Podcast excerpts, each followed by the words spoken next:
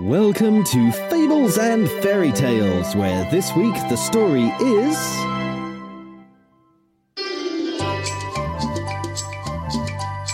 No Tigers on the Table.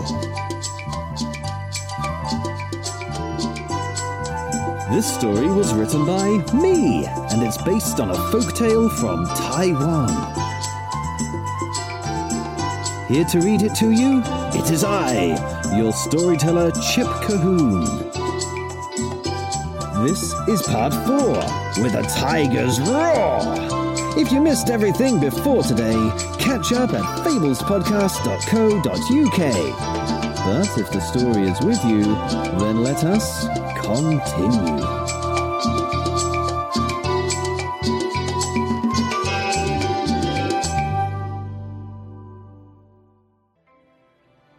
Mr. Chen and his granddaughter were aghast. They watched Mr. Chen's grandson struggle to climb hurriedly up one of the extremely tall chairs to get on top of the extremely tall table while he was carrying his dog over his shoulder.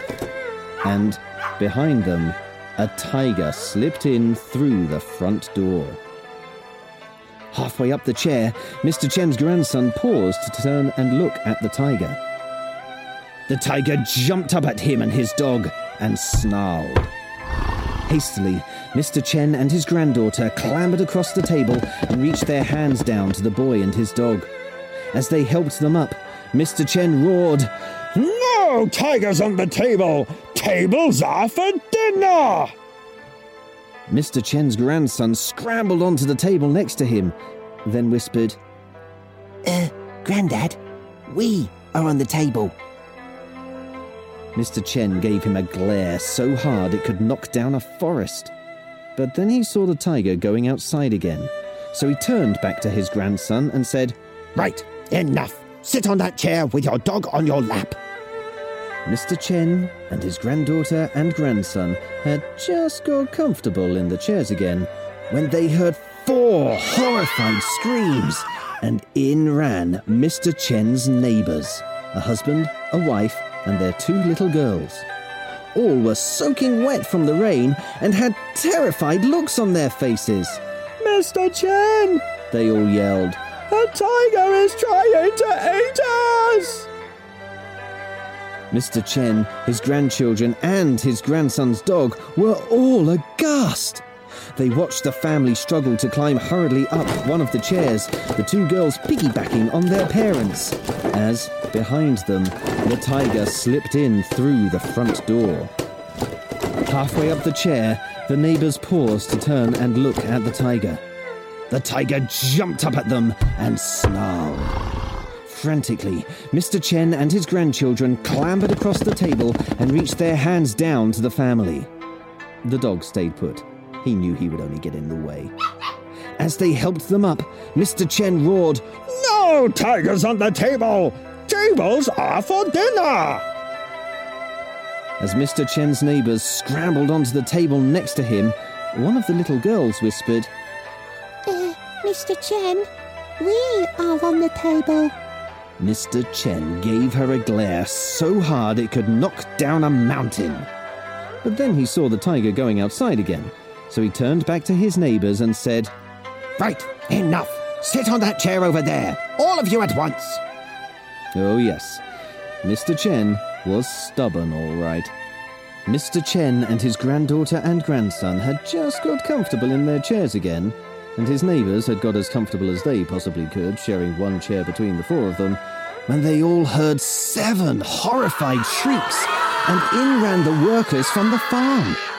All were sodden wet from the rain and had terrified looks on their faces. Mr. Chen! The workers yelled. A tiger is trying to eat us! Everyone up the table was aghast. They watched the workers struggle to climb hurriedly up all of the chairs. As, behind them, the tiger slipped in through the front door. Halfway up the chairs, the farm workers paused to turn and look at the tiger. The tiger jumped up at them and snarled. Desperately, Mr. Chen, his grandchildren, and his neighbors all clambered across the table and reached their hands down to the family. As they helped them up, Mr. Chen roared, No tigers on the table! Tables are for dinner! As the farm workers scrambled onto the table next to him, one of them whispered, uh, Mr. Chen, we are on the table. Mr. Chen gave her a glare so hard it could knock down a mountain range. But then he had a feeling he'd never felt before despair. The farm worker was right. Even as the tiger went outside again, Mr. Chen knew he didn't have enough chairs for everyone to sit safely away from the tiger. But then he noticed their shoes, and his face became cantankerous again. Right, enough! Sit on the edges of the table, all of you, and keep your shoes off the table! Everyone had just got comfortable around the edges of the table, except for the dog. He was quite happy in the chair by himself.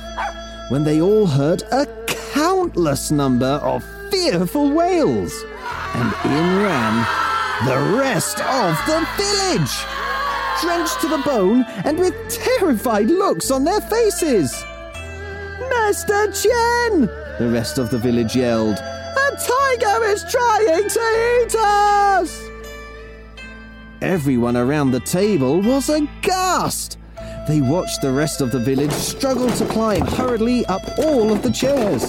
There were husbands, wives, children, policemen, soldiers, postmen, teachers, horse riders with their horses, bakers, and even the mayor. And behind them, the tiger slipped in through the front door.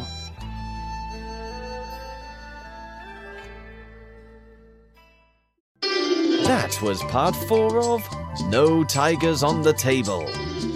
To find out if Mr. Chen's super tall table can keep the whole village safe from the tiger, make sure you're subscribed to this podcast for next Tuesday's episode.